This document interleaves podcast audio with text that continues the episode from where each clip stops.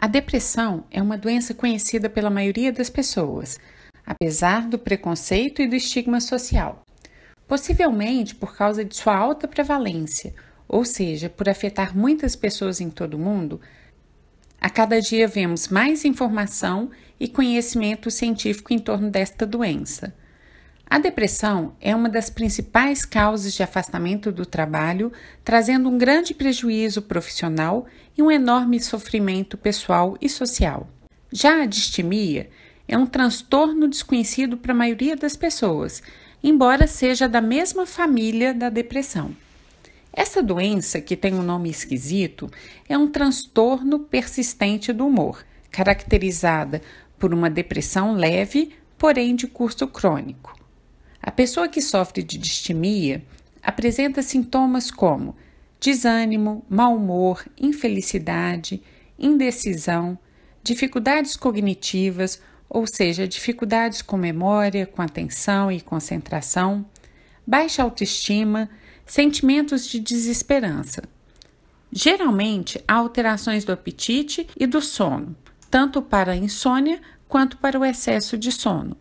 Estes sintomas têm que estar presentes por no mínimo dois anos. Para quem convive com o distímico, é comum descrevê-lo como uma pessoa pessimista, sem senso de humor, passiva, hipercrítica de si próprio e dos outros e que reclamam facilmente.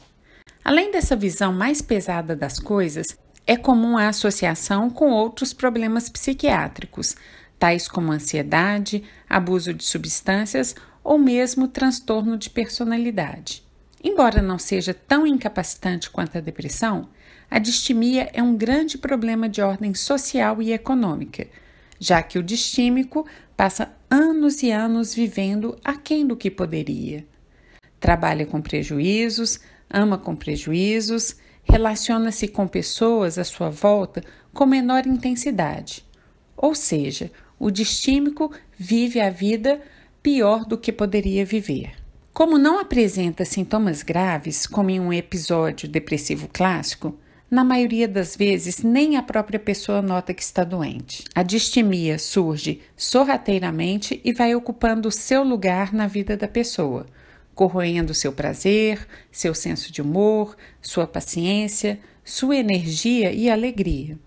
A pessoa vai se entristecendo, achando sua vida mais pesada ou mais problemática, mas costuma atribuir esses sentimentos a problemas vividos em seu dia a dia.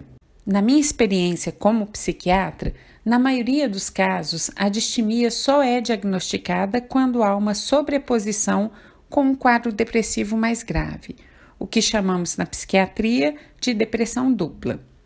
Ao conversar com o paciente, descobrimos que os sintomas depressivos que o trouxeram à consulta agravaram-se recentemente, porém já havia uma depressão leve que perdurava anos. O tratamento com medicação e a psicoterapia podem devolver a saúde mental e o prazer de uma vida satisfatória ao distímico. Isso influenciará diretamente na qualidade de vida e em sua saúde física, tanto de quem sofre do distúrbio mas como também quem convive com essa pessoa. Se você se identificou com esses sintomas ou conhece alguém que pareça sofrer, não deixe de compartilhar essas informações. O conhecimento é a melhor forma de vencer o preconceito.